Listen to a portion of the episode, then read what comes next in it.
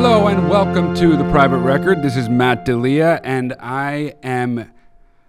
How do I even describe how I feel about this episode? Uh, well, first of all, we toyed with putting this one out first. Uh, this episode is very, very crazy, and our guest is extremely interesting, and his story is wild. It's it's genuinely a, a crazy story this guy has to tell.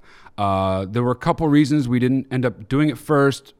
First and foremost, he he actually ended up coming with after we spoke. He had a bunch of I don't know if you want to call it evidence, uh, but he, he he had videos uh, and a bunch of audio that he was sending us about his story after the fact, and we wanted to make sure we got all of it that he wanted to get into the show. Uh, he actually sent us so much we couldn't get it all, but uh, this is this is a cult story. It's about a dude who grew up in a cult, a crazy, crazy, crazy cult, as you will soon learn. Not that there are any cults that aren't crazy. Actually, every cult is uh, inherently fucking bonkers, but uh, this one is actually uniquely wild. It's called Gospel Outreach, and what's even more wild is that when we first got this submission, obviously cult story, uh, my ears went up, and then as I read more specifics about his story, I I was like, this is this is crazy, but there must be a lot of literature or or stuff about this cult out there, uh, and there isn't. It was the weirdest thing about all of this. It's almost like what you're gonna see and hear in this episode is kind of like the first exposure uh, that this cult is really going to get. It's going to have its business aired out. Uh, and uh, our guest, whose name is Ben, uh, you who you will soon meet, he he he has he's got the goods. He's got the goods, and he's got receipts, and he is ready to tear this place down. Most of his family, if not, I think all of his family, is is still in the cult. Um, I think he has a brother that has also uh, escaped or or gotten loose. Um, but yeah, it's just a crazy cult story. The, I mean, the other reason I, I didn't really think first would be best for this episode is because there's a lot of stuff about cults out there, and I didn't want people to get the wrong idea. But this is arguably the wildest story we've been able to record so far. Um, but yeah, gospel outreach. Uh, I'd say look it up, but there's not much to look up. So stay tuned and listen. So all the extra bonus supplemental stuff that Ben sent from like inside the church, all the stuff that you know is very private to them, but he's sort of exposing vis-a-vis this episode. We're putting it all at the end of the episode. If you want to see that first to kind of get your bearings, go to the end of the episode. If you want to hear him talk about it first and then digest all that at the end, that's the way the episode goes. So just keep on watching. The other thing I want to say before we get to the episode is about Ben himself. He's very much in line with what we're about on this show regular people, uh, wild, wild stories, ordinary people, extraordinary stories. He's a regular dude uh, when you look at him, when you listen to him. But once he starts talking about his life, it's it's just absolutely mind-boggling what he's experienced, uh, and he's still a young guy. But I just want to say, uh, to do this, to come away from everything he's ever known, and to go public with a story like this, a story like his, and kind of um, exercise his own demons this way, being so open and vulnerable about, about the crazy shit he experienced uh, at Gospel Outreach from the moment he was born up until he left as a teenager. I just, I think he's a really brave person, and I think it's worth saying that before we get in. So thank you, Ben. Uh, and uh, if you guys really, really respond to this episode, let me know in the comments what you think because we've been talking about maybe getting getting him back on the show uh, to do a follow up. He said he has more to tell. I'm sure he does. But we get into a lot in this episode, uh, and I'm excited for you guys all to hear it. Um, but yeah, if you want to be on the show, go to theprivaterecord.com and submit yourself as a potential guest. Follow us on all socials uh, at The Private Record, Instagram, TikTok, all those good things. And of course, subscribe to our YouTube channel. Uh, at the private record and comment, like, subscribe, share with your friends. I love doing this. I never want to stop doing this. Uh, and you know, I need you to do uh, to help me do that. So like, comment, subscribe, share with your friends. And uh, without any further delay, here is Ben O'Brien blowing the lid off the cult you never heard of, surely, called Gospel Outreach. Thank you very much. I grew up in a religious cult called Gospel Outreach. Uh, and this is not so much just my story of growing up in it, um, but the story of the cult as a whole mm-hmm. and how it kind of shaped who I am today. And when I got out, uh, it's just been a major culture shock, and you know, it's it's trying to figure out how to be a normal human. Yeah, uh, is probably the the biggest thing in the story that I think is is going to. The previous stuff is going to help explain what mm-hmm. that means, and what that looks like. Yeah.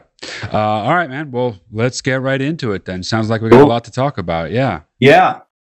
Awesome. So uh, I grew up, like I said, uh, I was born in uh, Tacoma, Washington and uh, I was raised in a uh, in a cult that's much like uh, Lutheran style. They take they cherry pick from a bunch of different religions mm-hmm. and whatnot. Um, but yeah, gospel outreach is the name of it.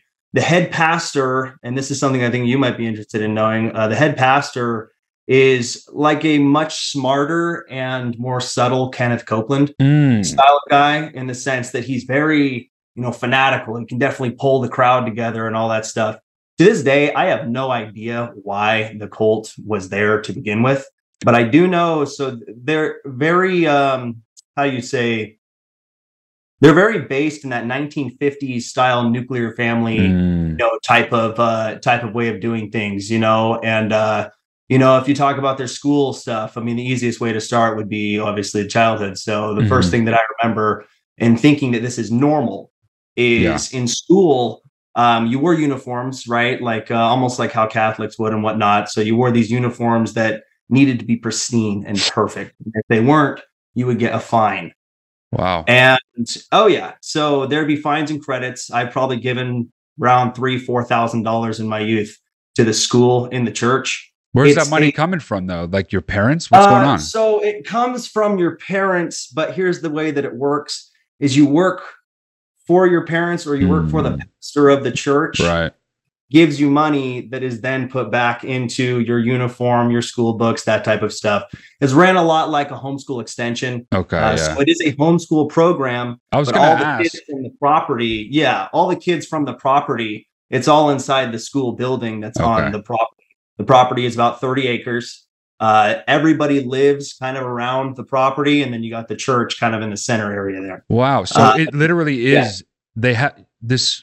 They have their own school. It's it's not yes. like you guys go to this other school and then come back into where you guys live. The no. school is at where you guys live. Yes. Okay. So school for me was about a 30 second walk away from our our mobile trailer that we lived in. Um, I personally have seven siblings. We grew up in a double wide mobile trailer. Wow. So the way that that yeah, and and people are pumping out kids left and right there because that's right. That is that's what God wants. You know, sort of the point, so, right? You make more little yeah. soldiers for God. Yeah. yeah. Yeah. And interesting point. I have never seen, and I I lived there for 18 years. There has not been one person that has joined that church that was not born into it in in my entire life. So you are born into this church. You are raised to believe that this is normal and this is real life. I mean, we're talking about control on a whole nother level. And there's no um, recruitments then. It's just all people that are born into it. And so when no, this is a relatively new cult though, right? When did it start? So it technically started in uh, it was during the Jesus movement in the right. 60s and 70s. Okay. Uh, so there was a man that started a place called the Lighthouse Ranch, actually in California. Right. And um, he anointed the head pastor when he was about to die. This was in the 90s. And this head pastor, whose name shall remain anonymous, I still have family members in the cult church today. Wow.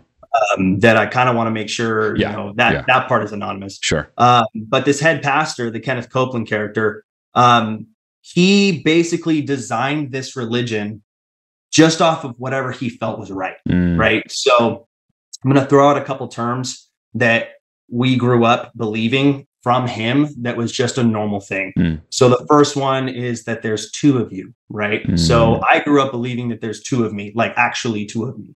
One of them is the old you, and one of them is the new you that is Jesus. right? Now, the old you has to die daily.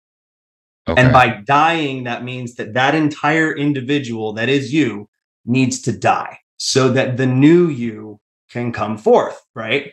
Now, who determines whether or not the old you is dead? The head pastor. and And that's the way it. that he does Just that, him. He's the decider. Okay. Oh yeah. Oh yeah, yeah. And he has his lieutenants. See, here's the thing: is it's kind of like that 1950s style church. It's it's taken from some Lutheranism, which is where the two of you things comes from. But they cherry pick from every different type of religion that you can think of, Mhm. and then it's also kind of mafia based in the sense that the head pastor has his little pastors underneath. They have their families that are in charge of these little guys, and it, it goes down the waterfall. I Right. happen to be in one of the families that was very low on the totem pole Mm. and that's kind of why you know when you're lower on the totem pole you don't get as much how do you say care and raising and you know thought uh, it's more kind of like you're on your own but you're still going to be doing our house rules Right. and yeah. you're still going to be making sure that you are talking every day you are clean every day you know all this type of stuff Yeah. um, so yeah, so in the school, back to the school Yeah. thing. Um, so you'd have fines and credits. There'd be demerits. If you got a demerit, you got sent home, which is 30 second walk. The school system itself is strange. It's very strange. Very low on the academic type of scale. They, Mm. they quite literally, the teacher will just give you A's if Hmm. they think that, you know, if you're a good enough kid or if you're related to the pastor and Right. like you'll just, you'll just fly right through, no problem Uh-huh. um, the main focus in school was music because the head pastor, his whole vision, and this is, we've never been able to figure this out, his whole vision was to see children, and- this is going to sound crazy, to see children on a stage playing music. So you would be practicing an instrument every day for hours at a time. Just any instrument. It didn't matter, but you would Uh. be put somewhere depending on the instrument, right? Uh-huh. So we had an orchestra, we had a children's orchestra, we had a children's brass band, we had children singing. I sang from uh, ages six to 18. You know, like you would be singing, and it's all for this one man so that he can determine whether or not your performance was clean. And now that's another key word that we're going to go into there. Clean is basically that old you is washed away Right. and the new you has come forth, which is Jesus. So, um, am I going too quick for you here? no, not at all. It's just a lot, but but I guess the thing I I I want to kind of press down on a little bit is there's the original pastor, then there's the Yes. guy he sort of passed the reins off to, who is the current Correct. guy, correct? correct. And you said that there's no uh there's no like evangelizing, there's no new members, there's no recruitment process. So No. all the people in the church are ha- are descendants of original members, is that right? Yes. And so your parents who they're My parents, yeah. So my parents joined. My dad, he uh he grew up in Minnesota. He's an old Irish brute. Um, but he he jumped a train back when he was about 18 years old. This had been in the 70s. Mhm. He jumped a train and he actually joined as one of the original members. Oh. And he used to be pretty high up here. what But happened? because anytime that he went against what the main pastors were saying, you get pegged down lower and lower and lower on the totem pole. okay, that is Oh, the most yeah. classic cult shit that there is. Yes. Oh, I mean, you say it Oh, cherry yeah. picks from all these other world religions and stuff like that, denominations. Oh, yeah. It clearly also is cherry picking. What I always wonder, and there's no, nec- not, I'm not necessarily asking you because I don't know if there's even an answer to the question. Sure. But the fact that these cults always end up mirroring one another, whether they know about one another or not, whether they're doing it intentionally or not, they all Yeah. follow this sort of same rubric almost. Sure. Uh, Yeah. And you know, this was this the thing you're describing about your parents sort of being knocked down a few pegs if they Yeah. went against the main pastor. That's true of certain Mormon sects. That's true of other offshoot Yeah. cults that are you know everything from the mainstream ones to the really off in out in the wilderness wild ones. Yeah. So one interesting thing about gospel outreach is, uh, and I grew up doing this. Mhm. We make fun of LDS. We make Mm. fun of the Mormons. They're too out there. They're too. What's the word? They're too. Um, let's just say they're too known. Yeah. Uh, one of the things that the head pastor gets off on is the fact that we're hidden. That's that's something that he likes to say, the hidden church and all this stuff, right? Interesting. Yeah. So we make fun. We grew up making fun of the other type of people that have cult mentalities like LDS, Mormonism, all that type of stuff, right? We grew up making fun of that because that's not being a true Christian. Right. Because they're not clean. Yeah. Because they they worship an idol. Whereas our head pastor, he's not an idol. God forbid. He's- He, yeah, no, absolutely not. He's the hand of God. He's- Right. he is he is speaking through God. Yeah. And so you actually believe, like I legitimately believed till I was about 17 years old, this guy is God. wow. And it's just a normal thing. You're you are brought and raised to believe these things. Yeah. You know? Um, anyways, but uh yeah, so that's kind of how it started. Sorry, I went on off on a little tangent. no, there. no. Yeah. Um, but yeah, so once I uh, kind of went through school, oh, the other thing at school is uh, sex ed is not teach there. That's one of the things that is so it's very taboo to talk about that. You're not even allowed to be alone in a room with a girl if you're a boy. Otherwise, you are reprimanded heavily. You are really? home from school. You're not allowed to come back to school until you speak with your fa- with your parent to the pastor Oh, and the oh, okay. pastor will deem whether or not you are forgiven enough to go back to school. Otherwise, you just do homeschool stuff at home with your mom. Oh, now, my mother was a teacher in the school. okay. The way that they get around the whole, because none of them are actually teachers. Right, Yeah.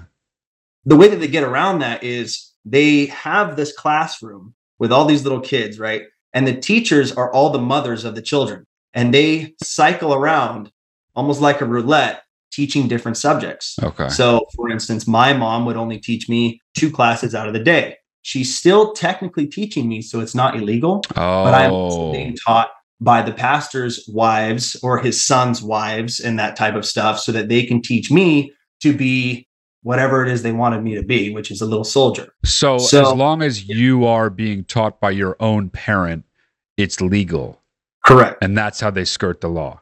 Correct. Got it. Okay. And if any, I'll never forget, there would be inspectors that would come to look at the building and whatnot, right? Mm, I'll never forget the rush that it was to make sure that all the children, the fire inspector, right? All the children would disperse. yeah. And it would just be a select few that were in the building so that we could go over the occupancy. And also, uh, the mothers would always move to the classroom that their children were at. Right. Right. Right. So it would be a lot more, you know what I mean? So Yeah. they, they really, really they they stick to the gray area. You know, they love um, you know, so on that point, um, the the the school point, I don't want to stick to the school stuff because that was still when I was young and whatnot. Mhm. Now we're going to be moving a little bit more into when I was a young man and I started learning a little bit more of the language Mhm. of the church Mhm. and what was required of me. So, as a young man in that church, your main requirement is you need to get married. That's the main thing. You you need to get married. But who do you marry? Well, you marry somebody that is virtuous. That's one. And two, you cannot marry or date or talk to anyone outside of the church. It's extremely frowned upon. You- Typical cult like behavior. So you can't even Uh, intermingle at all. No, Okay. So, not so what is your perception of the outside world? I'm sure it's just whatever you're told by the pastor himself or his lieutenants. Like, Yeah. What do you know, whether it's true or not? What are you being told about the outside world? We're being told that everybody in the outside world is evil and going to hell. If you leave the church, you are now evil and going to hell. We hate you, hate us. We don't hate you. Right. We you. You hate us. right. Okay. If you ever come back, the only way that you're coming back is you need to sit down with the pastors, all this stuff. We were also told that, you know, women uh, that had dresses above the knee going to hell. Wow. They're, you know, they're showing off their bodies, all this stuff. Men that were really super into like working out and all that stuff. Uh, it's just a glorious story. You're going to hell.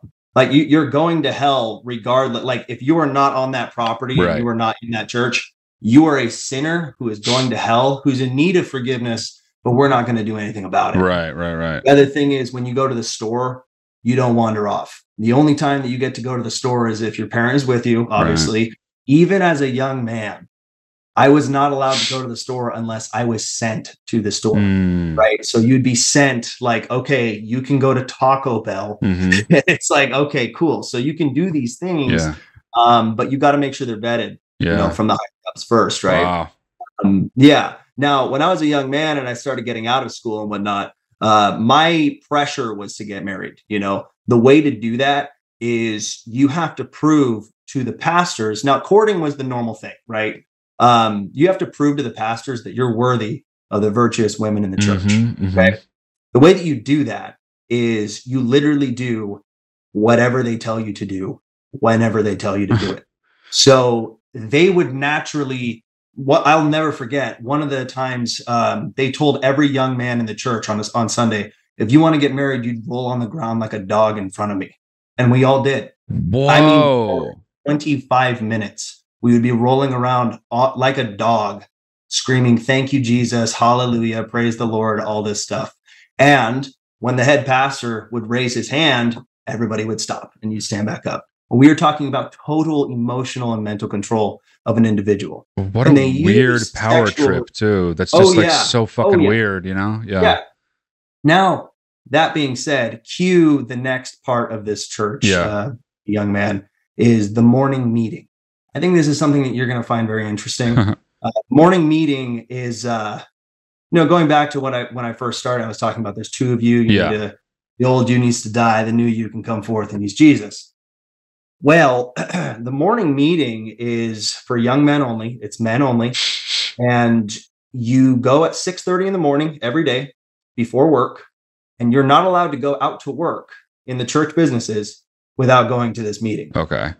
This meeting is basically a spiritual murder of your soul. Mm. Uh, you will sit down with a nice cup of coffee, and if you're deemed not clean, yeah. or if you walk in a certain way, or you have a certain look on your face, there will be. It's like it's like sharks to blood they Mm. will look at you and somebody will say, You're not clean. You're a pervert. You're a murderer. You're this, all this stuff. And until you break down crying and like just completely shut off every sense of dignity, you just say, basically, I repent. I'm sorry. I want to be clean. And if you don't jump in, by the way, when somebody's rebuking you, if you don't jump in, you're the next one Ah. you everybody in that meeting even if they're your own brother Right. i've had brothers yell at me for things that afterwards they're like i have no idea why i said that to you but it's you know I, I feel like i needed to. Yeah. So shame and embarrassment is like the, the main thing there that they try to push. Um but yeah the uh the morning meetings were interesting because anyone can start them. Um i remember many times going in there and there'd be like two minutes of silence because nobody was saying anything. And then the head pastor he believed silence is darkness you Ah. you always had to be talking. You Oh, always wow. had to be speaking. You always had to be saying something. Because if you weren't, that's the devil and he's eating you up. And that's So- interesting because that it w- what that also does is it prevents you from having any great introspection or really deep thought.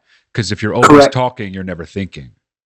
Correct. Yeah. The other thing is you're always so if you're not talking about the right things, right. Yeah. that's something that you are like for instance, I remember one time going into a meeting and uh, I raised my hand and I said, one thing my dad was saying, because that's how a lot of them would start. Or like I heard Pastor Uh-huh. who say Yeah. all this stuff. But I remember saying one thing my dad was saying, and I got shut down immediately. And they were like, no, no, no, because my dad is on lower totem pole. Oh wow. I'm not allowed to say what my father was saying because my dad is not clean.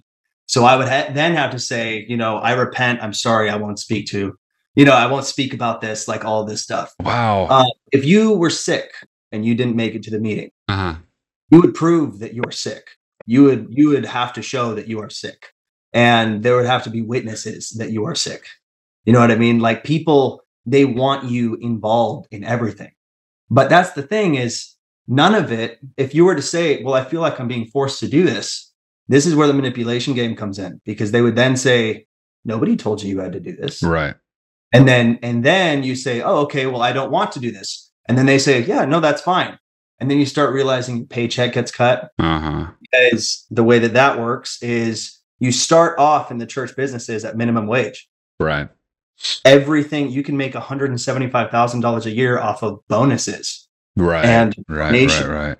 and if you're not doing what they say well they'll just cut your bonuses Yeah. and keep going down and down and down and down and down and uh So Yeah, what what are the sorry, but what are the church businesses? Because I'm assuming this money is coming from somewhere that is lucrative. So what? Absolutely. So there are three main businesses in the church. The first one is more on auto body. Um, it's like a mobile auto body shop. You know, back in the 90s, that was like something Yeah. that started coming up. People learned how to do glass repair. They learned how to do leather repair, vinyl repair. My specialty was wheel repair, right? So like we would we would basically go and sell. There'd be people that were sent out and they would go and sell to different dealerships and they would basically create a crew to go out there and be sent to go out and take care of everything that they needed to get done. Huh. The other business is a sign business. So casino signs, lighting, like all that type of stuff, right? So they make millions a year on doing this because they have so many people that are doing this. Right. But when you go out, you're only getting 30 to 40%. If you're a lead, you're only getting 30 to 40% of what you actually produce. Wow. The rest of it goes to the business, which then goes to the church. Yeah. And the way that they do their taxes is because it's a nonprofit. Well, we don't really we, don't really need to pay taxes. You know what I mean? We do, Yeah. right? But it's it's so how do you say gray area? yeah. The gray area is where they they love this. Um yeah. So anyways, back to the the business type of thing, Yeah. right? So I was doing I was working on cars, the auto body stuff since I was 10 years old. Um working when like you're- like you have a job. You're Working. working. I was painting bumpers Wow. at 10 years old. Wow. I was doing vinyl repair at 10 years old. Um, to this day, I still do it because it's a great moneymaker. Yeah. And, you know, I, my wife and I own a business doing it and stuff. And we are right now still, they're competing with us because Right, I am yeah. sinful and unworthy. And, uh, you know, so there's, yeah, um, I grew up in the Tacoma church. So there's four different I was going to ask how many branches. yeah, Yeah. I grew up in the Tacoma one. That's where one of the head lieutenants is in charge of. The main one is in Olympia, Washington, the capital, okay. and um, that's where the head pastor is. Got it. Right. The next one's in Portland, Oregon, and the next one's in Eureka, California.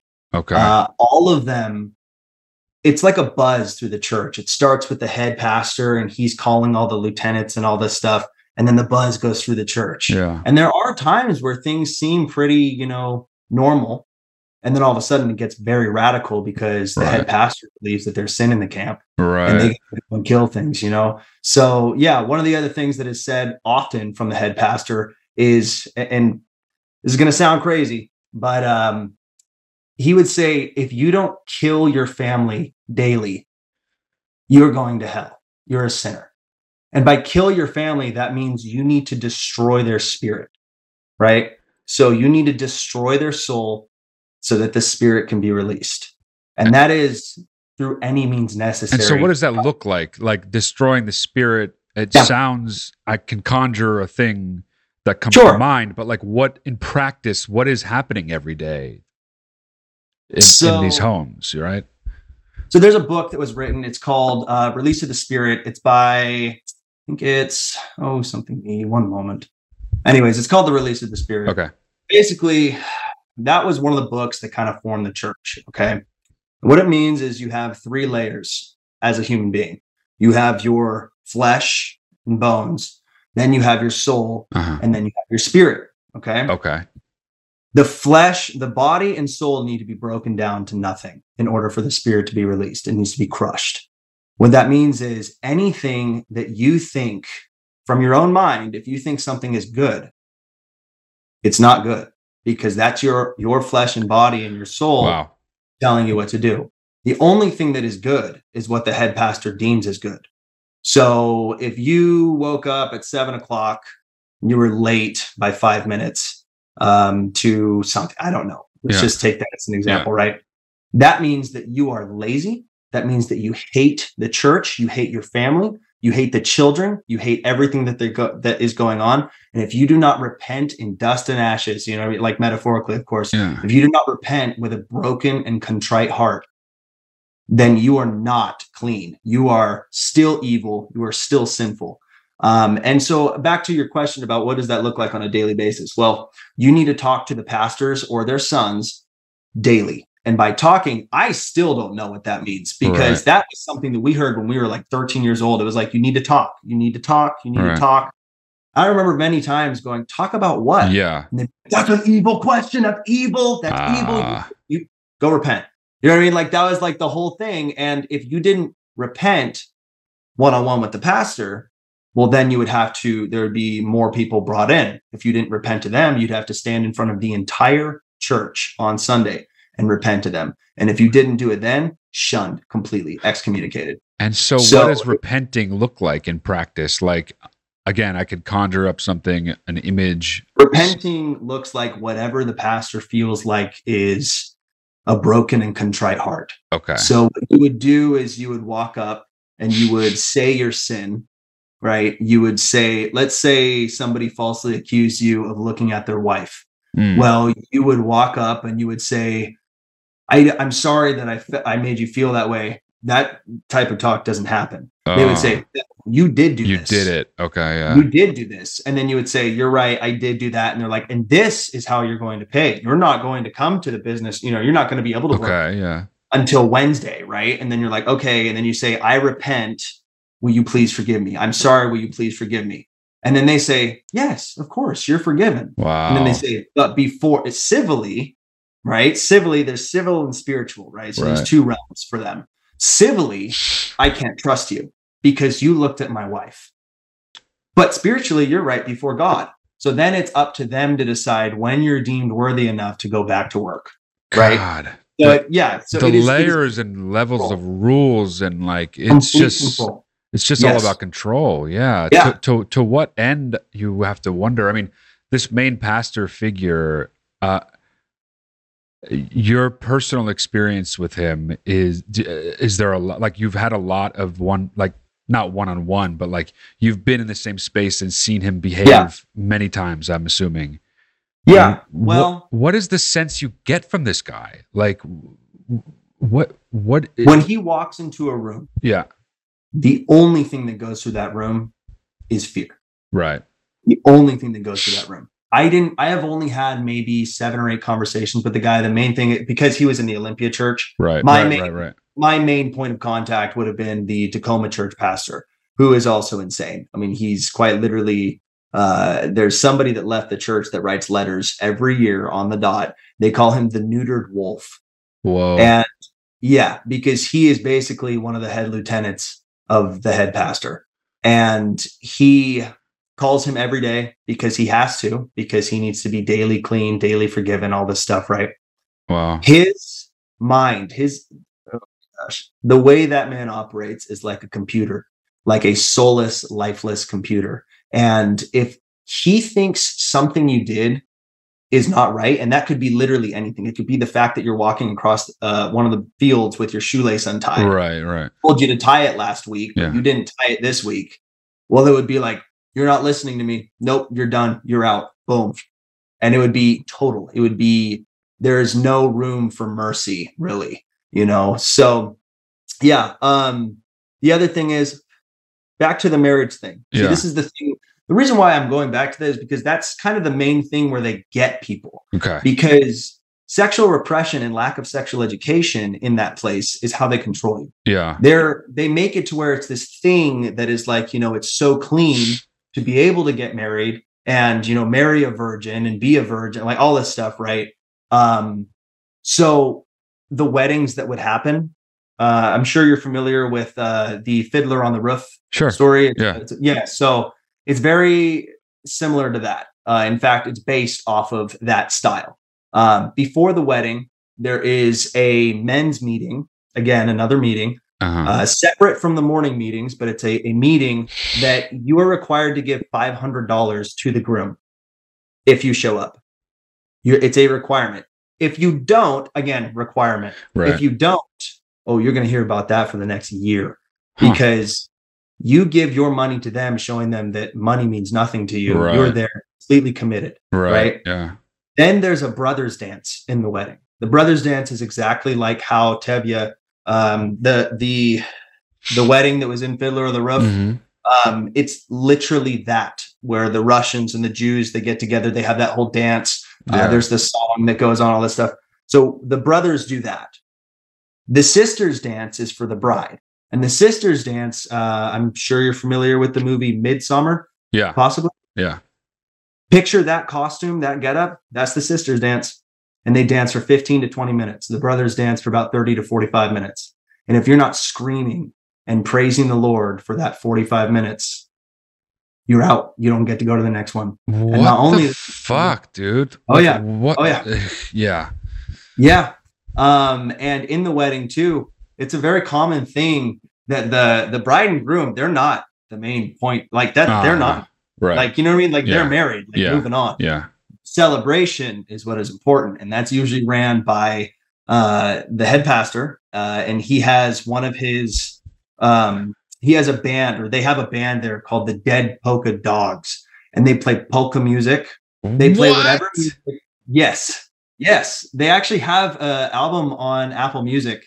Oh, I'm gonna be the listening Dead to Polka that. Dogs, Yeah. and it's it's nuts. Like the the reason why they like the Dead Dogs is because you're just a dog, basically. Like that's Uh-huh. quite literally what you are. You're just a dog. Right. You're an you're a beast. Yeah. You're nothing, Yeah. and you're also dead because dead is life. Death is life. Yeah, yeah, and yeah. Clean is life, right? So, anyways, um, so they would, you know, the band would play all day and everything.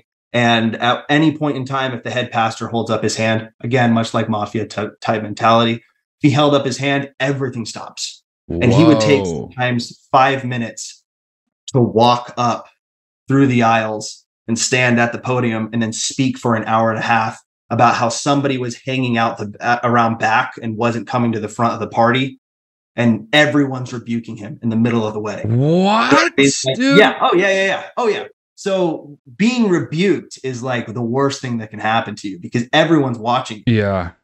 We live in a glass house. Yeah. So it doesn't matter if everyone's watching you. Right. You want to be clean. Yeah. Right. And if you're not clean, what are you doing here? Yeah. And uh, they tell that to children. They tell that to children. They say, well, you're not going to be, you're not going to be here if you're not wanting to be doing what we're doing. Right. So children believe, I believed uh, in my teens, I believed that they would actually kick me out uh, and I would be on the streets homeless. I'd have to live by myself uh, because I didn't know any better. I thought that this was the only place on earth that I will ever possibly be. I And guess if I ever left, I'd die. so what would have would they have kicked you like how does that like would they have kicked you out if like would they have seen that all the way through So here's the thing is they can say that, right? They will say all these radical statements. But then there's the law. yeah The law is basically you can't do that, right, right? exactly But because you're brainwashed, you believe they will do that. right So they're bluffing completely. right You don't know that Right. because you were born and raised to believe that what they say is gospel. What they say is quite literally the law. And um, so, yeah, I uh, I was in a lot of fear when I did leave when I was 18 years old. I left, and um, you know, the first time that I ever had sex, I actually legitimately threw up Yeah. and thought that I would be struck by lightning by God.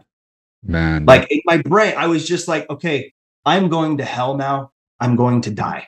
Yeah. like this is it. It's over for me. And um, when you leave there's nobody you're not allowed to contact uh, uh, the person that left yeah. So i wasn't able to talk to my family for years you know uh, unless they left too then you could kind of reconnect but your brain is just so fried that like you don't know really you know you don't know how to communicate you don't know how to talk right?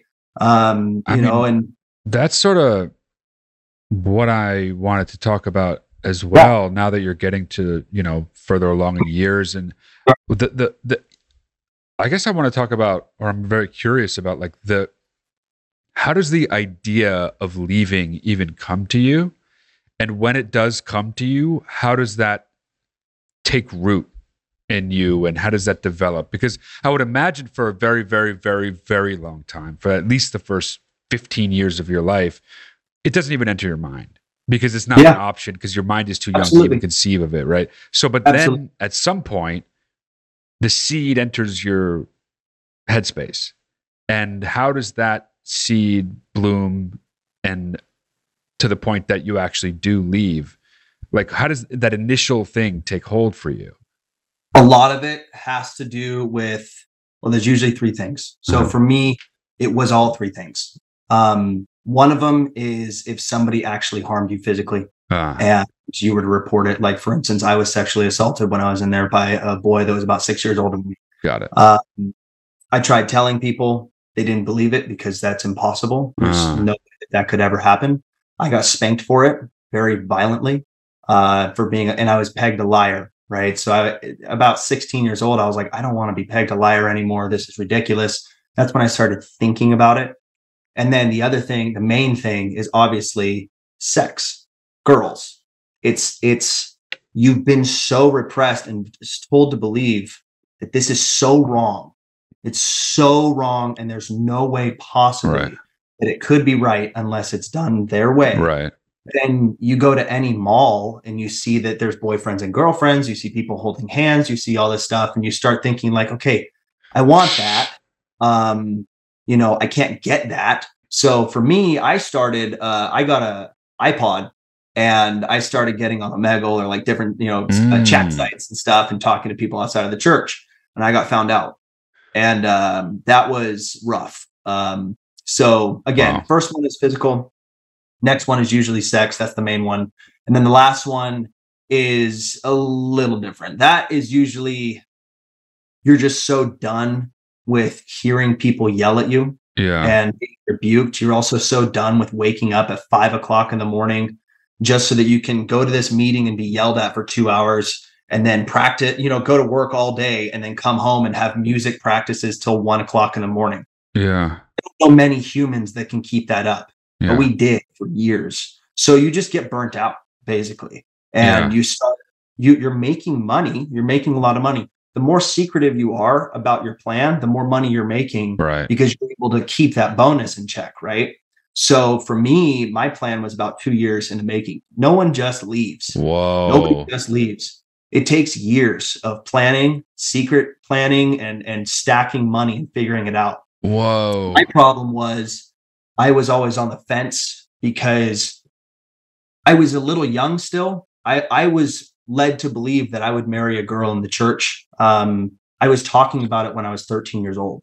Like that's how nuts this is because Yeah. you're, you're a young man now. You're, you're supposed to be get, trying to get married. right. But 13 years old, I'm thinking, I, I need to marry this one yeah. right? So I the way that you do that is you talk to the pastor first. The pastor deems whether or not you're worthy enough to talk to the dad, and then the dad will deem whether you are worthy enough to talk to the girl, right? So if the girl, if you go through all those hoops, and they make you go through some crazy hoops, i.e., rolling on the ground like a dog, uh, shabaking just any random time, giving money, just like you know, give me ten thousand dollars, whatever it is, right? Just give me this, just to show me that you have faith in me, or like stuff like that whatever trial they decide that you have to go through in order to get married, that's what you have to do. And if you don't want to do that, then they say, there's the door. So that's kind of how it was for me. I was led to believe that I was going to marry this one girl, Uh, and the pastor's grandson was interested in Huh. this girl as well. And boom, all of it done. That's a more common thing that you think. I mean, you got people literally marrying first cousins in there. You've Yeah. got people that are they have their sights set on one girl. There's more guys than girls in the church too, Mhm. like more young guys. So like you, you've got your sights set on one, and uh, before you know it, somebody that's a little more holier than you wants to marry her too, and you're done. You're out, yeah. and you don't even get to talk about it. You don't even get to dispute it. It's just you don't even get to talk to the girl about it. so It's basically just no, that's it. You're done. what's up with the hypocrisy of you get sexually assaulted by a boy six years older than you and you speak up about it and then you're the one that's in deep shit for doing that but then if some random high, hi- somewhat high up guy at the church says some other guy that's a little bit lower at the church was looking at his wife in the wrong way Mhm. that person is believed like wh- obviously It that's not depends. addressed Yeah. but like what the fuck is Yeah. going on there you know So it, it does depend on your family a lot. Okay, so yeah. instance, there's more families that are a lot more holy than the other families. right Typically, the ones that are related to the pastor.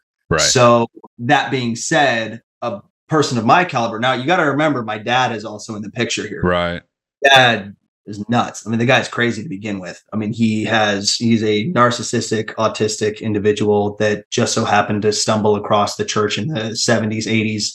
And Yeah. you know, he's he was a very violent man to begin with, and they didn't like that. But because he was in there already, and because he was friends with the head pastor before he was head pastor, he's still allowed to be around, you know, even when he left my mom, right? Like even when he left her, he's still allowed to come back on Sundays. But he's the the clown. He's the clown around that like everybody uses him as an example. So for me to say that my story about the younger guy, well, my dad was also pegged a liar. Mm. My other brothers are pegged liars because the sins of the father yeah. reflected on the son, right? So it it wouldn't matter what I had to say. It wouldn't matter if I got. I I remember many times there would be a kid. He was the grandson of the head pastor. Whenever I'd go to Olympia, he'd punch me in the face. This happened four times.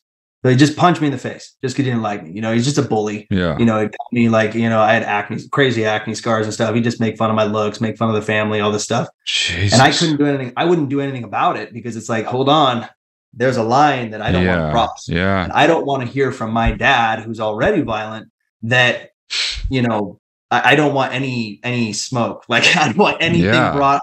But yeah, so it's conditioning at a certain point you don't Yeah. cross that line because you Oh, don't want to deal with the brunt of it Yeah. so your parents your you said your father or your mother left the church or did i my miss dad, my dad left my mother.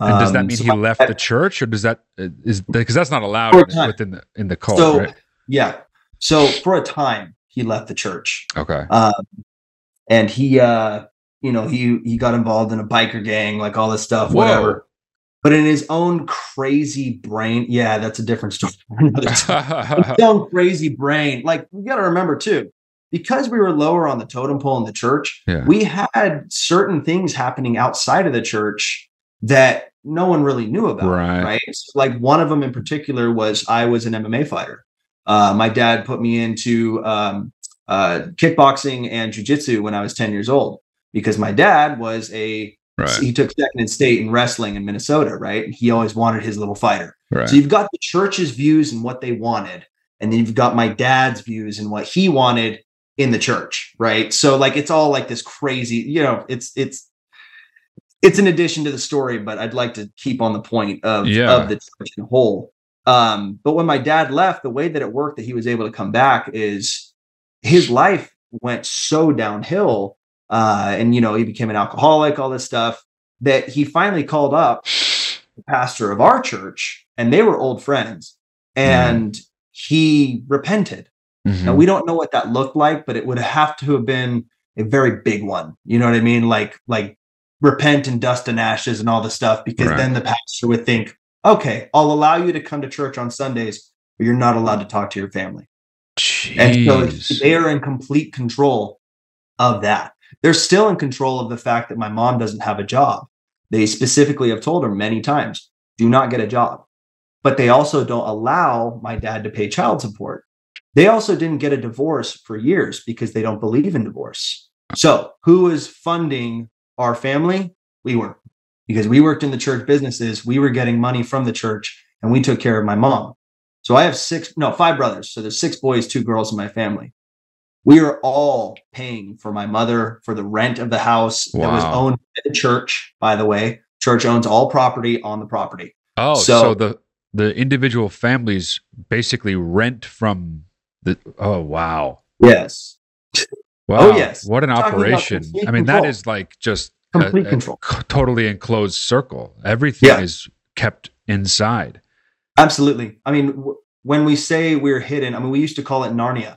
Right. Like that's that's one of the the keywords for the church is like, no, we live in Narnia. Yeah. Another one is the Shire, you know, like in Lord of the Rings. Like, no, we are completely hidden. Yeah. from the world and you know there is conditioning when you go out uh it's very very common before you go out or if you're going to do like a school field trip which usually was bullshit um if you go out it's like okay don't talk to anyone that's one obviously Yeah. the next one is if somebody wants to talk to you be polite just be you Right. but also if anyone asks you know like uh if anyone asks who are you or like why are you guys all dressed like this or whatever it is just say my mom's right there or my dad's right there Mm. i'm not supposed to talk to strangers or whatever even when you're like 15 16 yeah. Right. Right. like right. you can talk to my parents they're over there um yeah or like there's other things too like uh in the church right there's like a worship team and uh i was in the worship team for a long time one of the things that you might find this interesting um the head pastor hired is it's so weird. He hired a black choir director to teach the rest of the, the church, who's primarily white. There's only one black person in the church. To he hired him to teach the choir to be more black. What does that even Yeah. mean? Basically, sing with soul. And the head pastor believed that we weren't singing with enough soul out of our hymn book or our praise songs. So he would hire this guy once a year to come by and he would teach us to be more black. Wow. And I have, to this day, I still have no idea what that means. yeah, of course. Nobody there knows what it means. Right. But I remember they would say that. What are you doing, guys? Like, be more black with it. And it's just like, what are you talking Yeah. about? Yeah. Um, yeah, there's just there's a lot of crazy things that would just you would deem as normal, Right. would deem as this is acceptable. And when I left, my mind was blown. yeah. I mean, I had had no idea how to talk Yeah. uh, to this day, it's difficult keeping friends or Yeah, having friends sure. to begin with.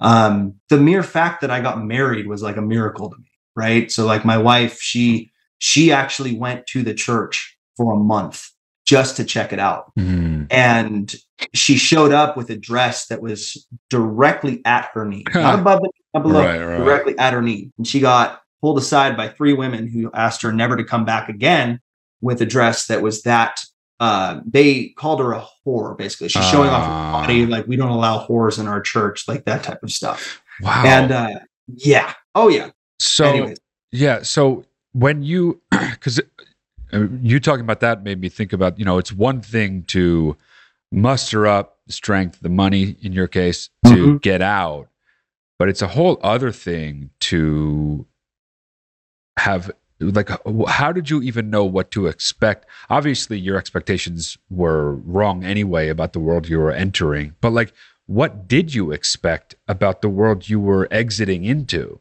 Like, and and how was that expectation correct? And how was it wrong? And how did you deal with that?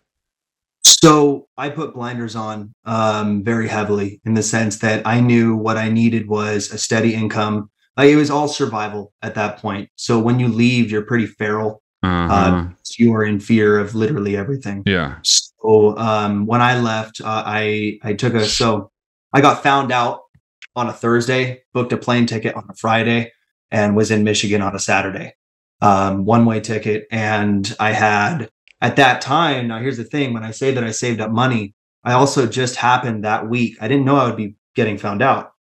I just so happened that week to spend most of my money on a wedding oh wow donations. So I had fifteen hundred dollars to my name and a Oh. backpack full of clothes. Yeah, I had no car, no nothing. Oh, My so mom wait why, why why michigan we're- I met a girl online. amazing Didn't work out. but but it got you out it got me out, but I met. Here's here's where it gets crazy okay too. yeah Um, this is the mindset that you're in when you leave, right? Like Yeah. you're so insane. Yeah. You're so like, like people would look at you and be like, okay, that guy belongs in an institution. uh-huh. by day three of me being out, the mother of the girl who had met me once called the police on me and said that I was a uh, I was going to kidnap her daughter.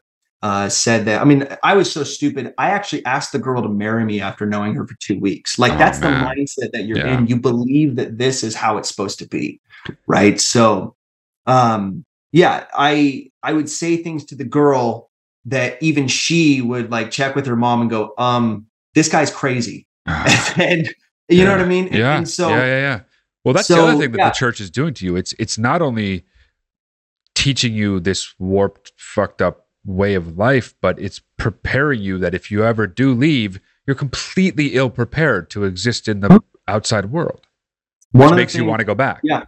Now, here's the craziest part is, and this is this is where to this day I'm still at odds in my brain. Mm. Is one thing the biz the the church does teach you is business.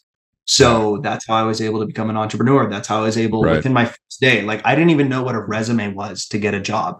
To get my job. So when I flew in on Saturday, Monday morning, I walked across the street to a carpet cleaning company and I sold my way into a good position with that carpet cleaning company at 18 years old. wow And I sold my way within 15 minutes to being one of their top guys. And Yeah. they hired me on the spot. They didn't see it, need to see a resume. They just needed ID. They needed, you know, a background check, you know, the Right. basic stuff. Yeah And um, I've never had a problem getting a job. Uh, I've never had a problem working. Everybody that sees us work, they're like, "You are phenomenal! Like I can't believe this." Right? Yeah. That's that's the ticket. You know, you know how to work because you've been forced to work since you were a boy. And um, as far as social stuff though, not even Yeah. like you you do not know how to socialize. You don't even know how to talk to a woman without creeping them out. You know what I mean? Because I can only imagine. I mean, yeah, it Yeah, makes total yeah. sense. Yeah, I mean, absolutely. it took yeah. me going to therapy for three and a half years to finally realize what boundaries were. You know what I mean?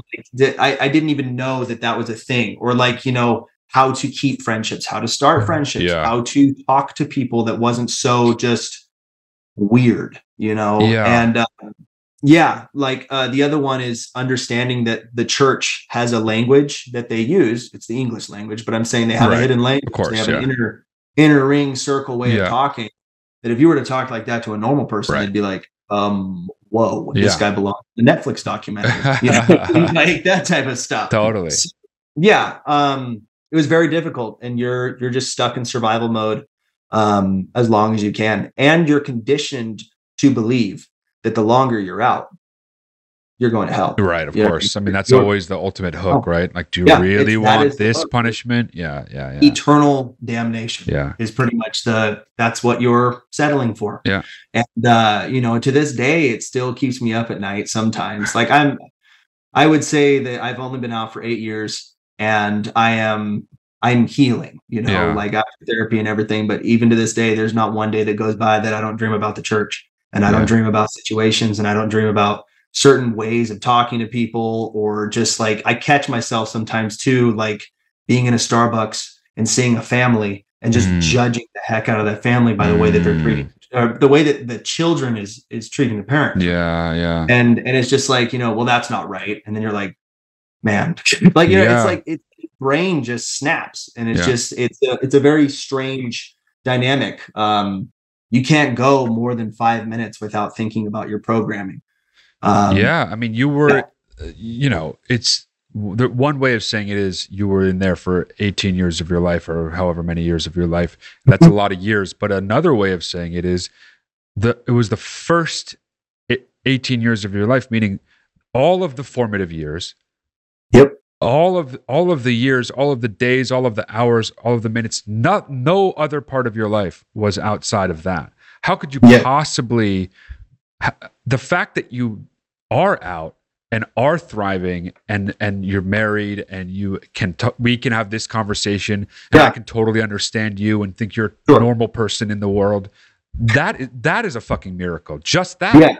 Because how could you how could you be developed for so long in this one way, just totally forced into this way of thinking, not even being in any way exposed to any other way of life. In fact, the opposite, being having this shit drilled into you in every which way. Yeah. How could you even be expected to think any other way? The fact that you are here is amazing. The fact that you are outside of it and living and surviving and existing and communicating and all of these things is fucking amazing. The fact that anybody can do that is amazing. And I'm not Yeah. just saying this to blow smoke up your ass. It's actually amazing. Like I can't Well, I really that. wrap my head around it because the the the the willpower it takes, the, the wherewithal it takes to to say no, I am stepping out of this. There is something outside of this that is Yeah. better, even though I don't know. And everything I've been told is the opposite. There's Yeah. that, there's something insanely bold and strong about that. Well, it takes. Uh, I've been told by my therapist it takes no small amount of courage, um, and that's something that I can see. This is something I learned in therapy: is being proud of yourself, right? Yeah, like yeah. self love, self respect, that type of stuff. yeah. Not allowed to do that. I didn't even know that Yeah. was a thing. Yeah, sure, yeah. So like that's a new hoop that I got to jump through and figure out that type of stuff. But the church breeds and raises psychopaths. yes. People that literally don't feel anything. Right, yeah. Oh, they don't know how to feel anything because the only thing they've been told how to feel is clean. Right. Right? I mean, in their So- defense, it gets drilled out of them. They might have had the capacity to feel those things, Yeah. but you know, Oh, absolutely. their whole life is getting it drilled out. You know, Yeah, there. Well, one of the senses of loyalty is dr- drilled out. Definitely, like Yeah. for instance, loyalty to your own family, Right, loyalty right, to your right. mother, your father. Yeah. If you're you are praised for telling on them. You are praised for being an informant, basically, on your own family. and there is no there's nothing that you can hide from Yeah. them absolutely nothing Yeah. uh, and if it's found out that you are you're in deep trouble man like you are you are very very um how do you say you are the old you is coming through Right. Basically. Right. Right. Yeah. and uh yeah no but we um yeah we right now i am currently working on getting one of my my, my baby sister out basically and um the way that that's working is Yeah. she's kind of starting to see that all of her older brothers have left except one and her older sister who's been groomed into being this virtuous woman who's going to be married pretty soon here Uh, she's starting to kind of go, no, no, no, no, something's not right about this. We just in the last month and a half had to deal with her running away at 15 years old whoa. and the police and like all this Yeah, stuff. So yeah. outside of the church, and the church, they say we're committed to every aspect of your life. There's nothing that you can do, nothing that you can say that is going to stop us being committed to you. And then, as soon Okay. as my baby sister runs away, right. They wash their hands of it completely and they say, That's up to your mom Right. like, you're- right. Right. have to communicate with them and figure out on the outside kind of how everything's going to go down. And Yeah. we just now got to a place where we were able to say, you know, to our sister, you need to stay here until you're at least 18 because you can't be a runaway because then you'll be a ward of the state. Right. We could take her without guardianship from well, I didn't even know this, but you she can't stay here without my mom signing guardianship right. papers. Yeah. Which she's she not won't do do. that. Yeah. Right. She's not going to do that. There's emergency third party guardianship, but even that takes time. Even that is Yeah. they have to do an investigation, but they're not going to find anything because the church is so crystal Right, clean. right. It is perfect. There's nothing you could possibly find. yeah. And the things that they do that are illegal are so gray right. area. Yeah. You can prove it. Yeah. You, there's no way to. It's my word against Yeah. theirs, and who are you going to believe? Right. A pastor? Yeah. Right. Right. Right. You know what I mean? Also, So upstanding, wealthy. uh, Yeah, exactly. Yeah, business, Uh, all know, those things, yeah. Land. He's Yeah. yeah. he's a pious gentleman. Right, you know what I mean? right, right. That type of stuff. So s- yeah, So your your immediate family then you said you had six brothers. What was it again? five brothers, two sisters. So Five six brothers. boys, two girls. Okay. Yeah. And are of those, and including your parents, like who is still there and who is out? You mentioned having brothers that are also Yeah. out. Both my sisters are still in, and the fifth brother is still in. They're still young. We're all two years apart. right? Okay.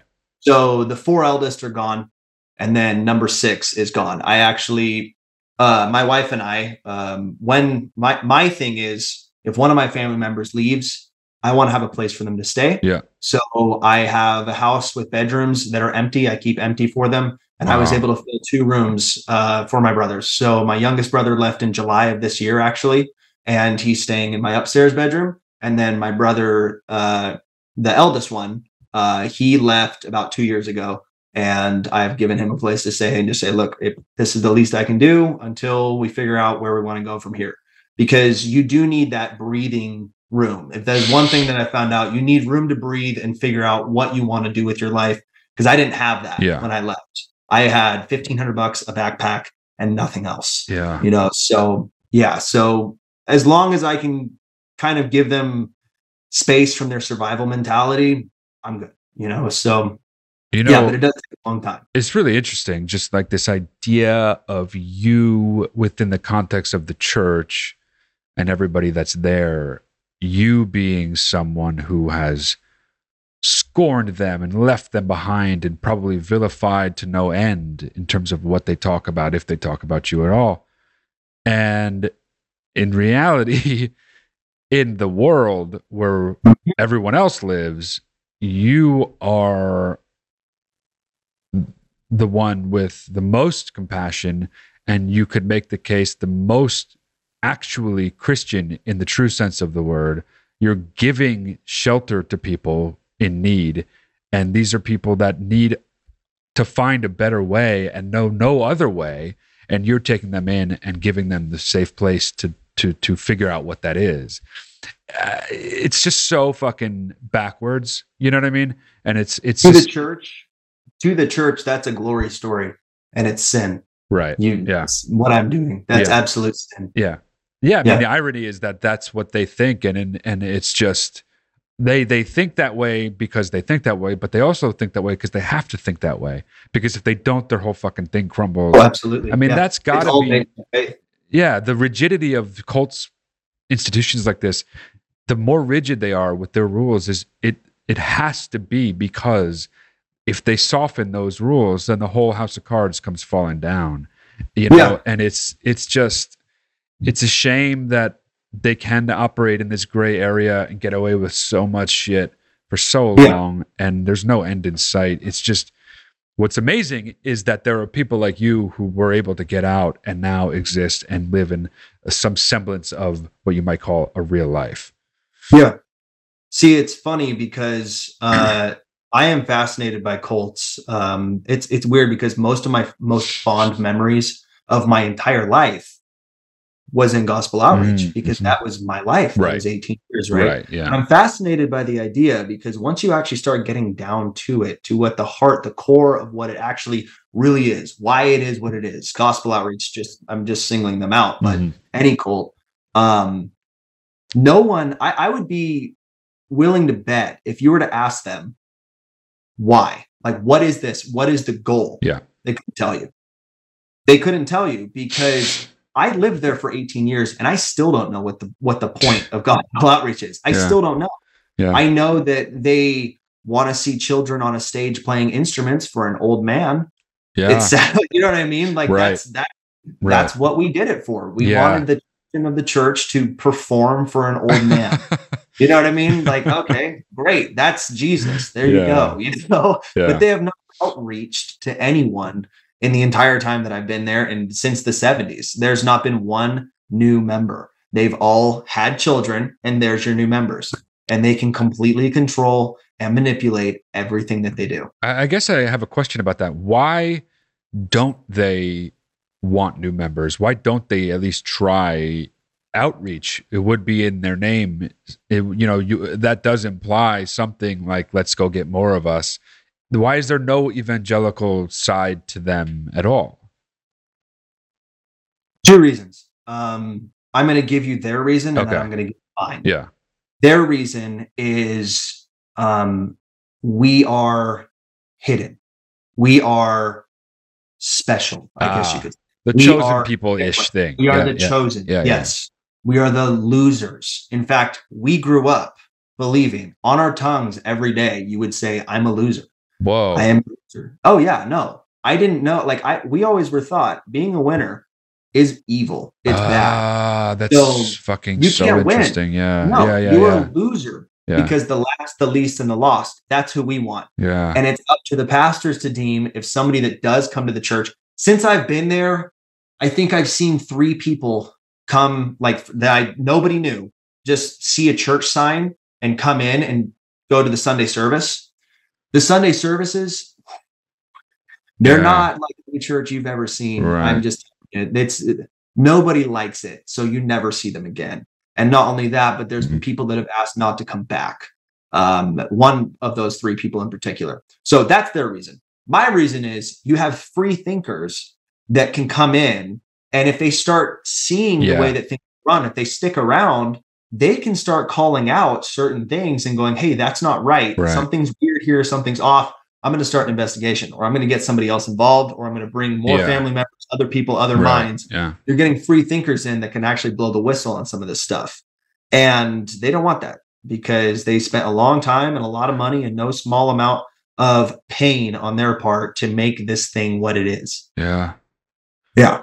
So that's what I think. Um, and that's what my brothers think. And I think that, um, you know, the church itself is built on the fact that you are you are bearing children that can carry on your family name because you're holy before God.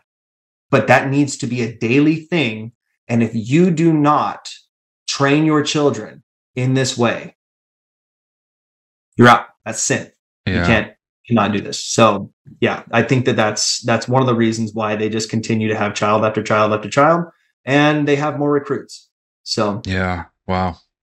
yeah, I mean, I've made crazy. this is kind of a summarization of Yeah. all of it. Yeah. Obviously, there's 18 years worth to tell. Of course, It would take yeah. probably a week, you know. Yeah. But hopefully, I've been able to give you somewhat of a summary or somewhat of an idea of what it's like there. You Um, have. you know, I I read over the just over the years of my life. I I'm very interested in in cults, and I always have been. And gospel outreach has come across my eyes every once in a while. I would read about it and kind of just not really look that deep into it. I, I my fucking mind is blown by what this today. I mean, I I can't say I've I had many expectations, but I did not expect fucking this, man. This is fucking Yeah. wild. Uh Uh, yeah, there's actually another family member of mine that has reached out, um, got an acceptance for. I'm sure he could give you more stories. Yeah. Um, for the private record as well. Yeah. Um, and me too, because I, I actually was uh, I, I was a listener to Matt D'Elia's Confused. uh, And every time you do your Sunday sermon, we'd sit around and we would enjoy it, man. oh, that's could amazing. Oh yeah, yeah, yeah, and like it's yeah, and and that's where I think this subject alone, it's it's almost like a subject that you you can tap and tap and tap more and more, but Yeah. there's just this iceberg underneath the surface Totally.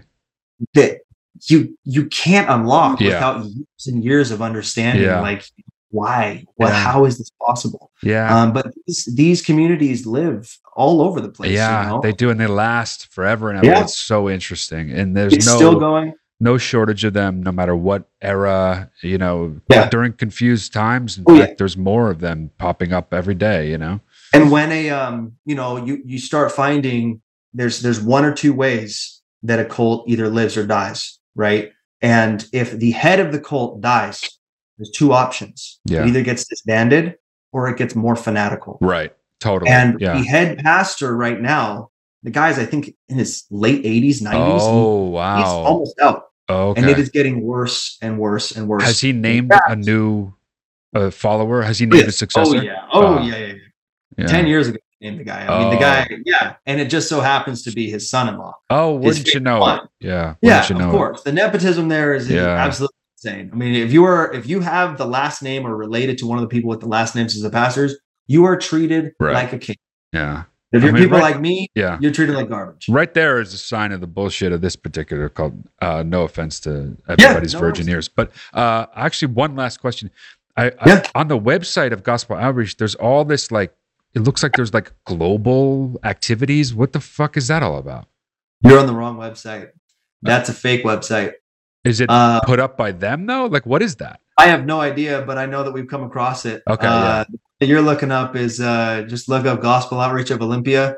The site's completely password protected. You're not going to be able to get anything. Oh, so it's Everything not is even. password protected. So the church, the hidden thing is like all throughout. Oh, yeah. in every way they mean that. Yeah. there Got is an article. I mean, if you'd like, I can email it on that thread. yeah, there please do, yeah. Um, from the Eureka Church that went out. Um, they kept names anonymous, but they this is the most that I've seen against the church from somebody that has left because there's been a lot of people that have left, usually about my age. Um, and this is the furthest I think somebody's gotten to actually blowing the whistle on what goes on there. Uh, But it got completely they they completely uh, wrote it off. Like they were saying, no, this is this is untrue. This is defam- or uh, defamation, I think is what they called it. Um, but yeah, they were saying basically. Um, I'll, I'll email it to you. yeah, send it. Yeah, please do. Please The do. other thing is, uh, yeah. So all of the websites that you find on this. Oh, here's another interesting thing. Um, as we're wrapping up here, yeah. if you look up Gospel Outreach of Olympia, you'll find that they have like 30 something reviews and it's like almost five stars, right? Uh-huh, Yeah. A school exercise that we did was we would go on Google, make an account, a new email, and we would put five stars as a review for the church Wow. because the review was 1.7 stars as of I think like two years ago. Wow. And then they got all the school kids to just put review after review with a scripture, and they told them the scripture to put, and they would just every single five star review that you see on Google is a member of the church. Every one star that you see is somebody that must have left recently. right, right, right. Yeah. Yeah. Yeah. Yep. So, Yeah, I believe it. anyways, yeah, I'll go ahead and email that out. Do it. And uh, good luck trying to uh trying to get into the website. I can't do it. And I live 18 I'll talk to some hackers I know. I have one last question. Do I see ink? Yeah. Is this what is this on your neck here? Yeah. So this is um. So like I said, I was an MMA fighter. Oh right. um, I yeah, I um I've got I mean all my brothers um for the most part are, are tatted up. It's kind of our rebelling, I guess you could say. Cool. Uh, but yeah, no, we um like I said, through therapy and through just living out in the normal world and stuff, like the the craziness is starting to leave the brain. Mm. You know, it, we are healing. It is good, but Yeah. I will say there are people that leave places like this that are not as fortunate. Yeah. And my highest recommendation to anybody like that is therapy. Yeah. Go to therapy, BetterHelp, whatever it is, some Yep. type of something that you can actually just talk and get it out there because there's no way I would be able to say in any eloquence Yeah. to you about the or talk in any way uh, about this without therapy. So, Yeah. anyways, Well, good for you, man. Thank you so, so, so much for doing this. Absolutely. I appreciate you reaching out and submitting. I'm, I'm so happy to have you on the show. I look Thank you. forward to further correspondence with you. Please do email Absolutely. that stuff. Uh, Yeah. And I look forward to staying in touch, man. awesome. Thank you so much. I Take appreciate care, man. it. Yeah, likewise. Yep.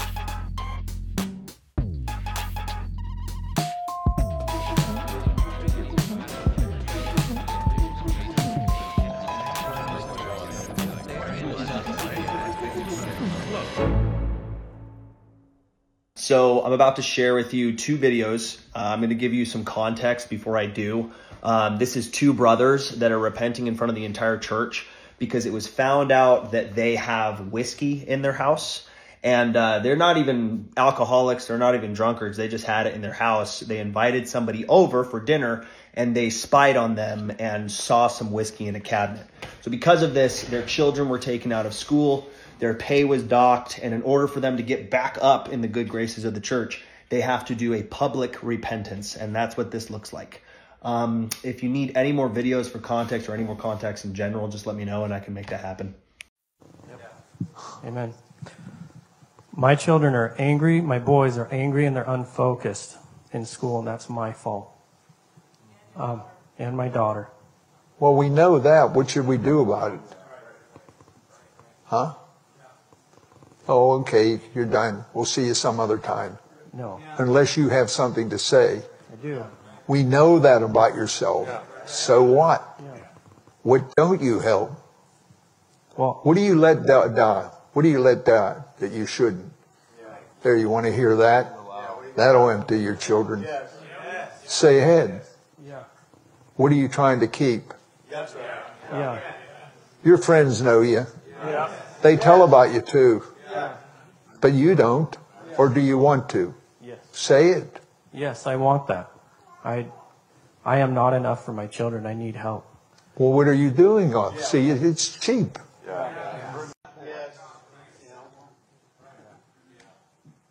what do you got going that use two lives? What's your argument with this word that just keeps you What are you separate? eating? What are you drinking? What do you drink? It's practical. Say it. Be quiet. I got it. Yeah. I drink. I drink beer. I drink.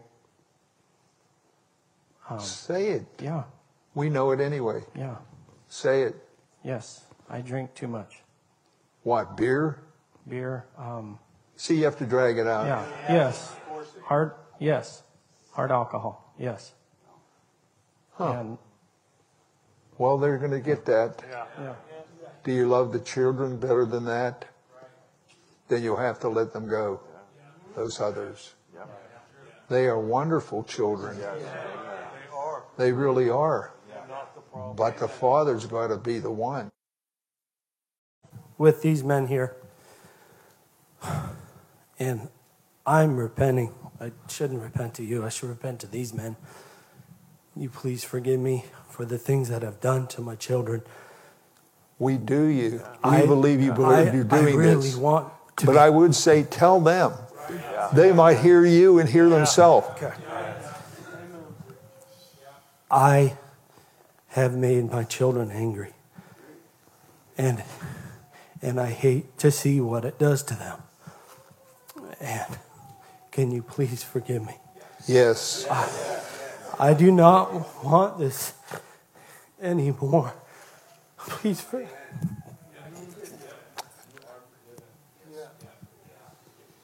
You too can be that. Oh, but you're too. It's your. Don't let anybody tell, hear me, please. They. You're forgiven. We're, we're forgiven. You know we are. you're forgiven. God gives that freedom. So this is going to be the brothers dance portion of the weddings. Uh, if you're a single young man, you're required to be in. Uh, if you are going to be in, you have to dress up like a Hasidic Jew.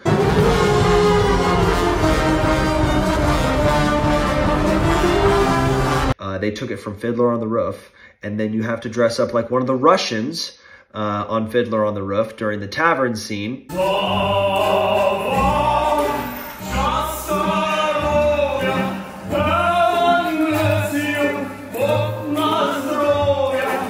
And then you're also required to give $400 in $1 bills that is going to be shot out of a cannon.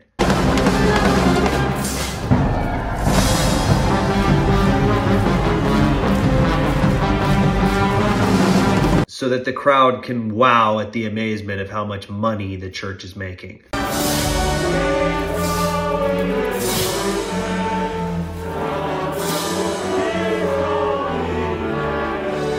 Even though this dance is not a requirement, it is an unspoken requirement that if you are a single young man in that church, you have to be in this dance and you have to meet all of these requirements. In this video, you're going to hear one of the pastors of the Olympia Church call out a man in front of his family, uh, his children, all the rest of the congregation, um, just because he hasn't brought any good fruit to the pastor's life. You haven't changed. You haven't. You haven't really brought forth anything, any kind of fruit. You haven't blessed my life, or these men's life, or anybody else here. All you've been is a big sucker your whole life. And then you have the audacity to stand up and give a teaching.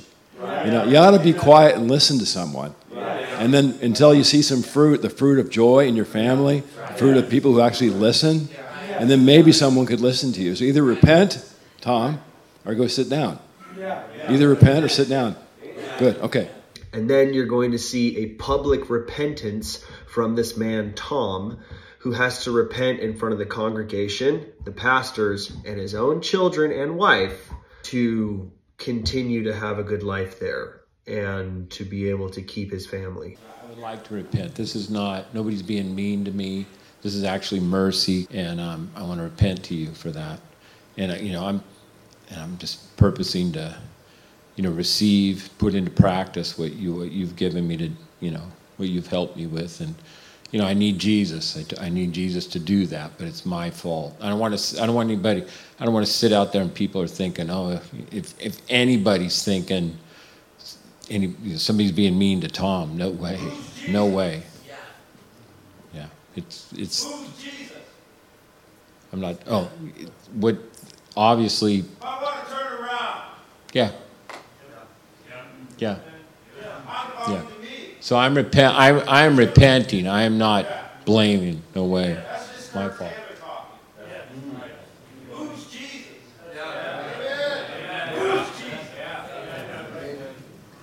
Good question.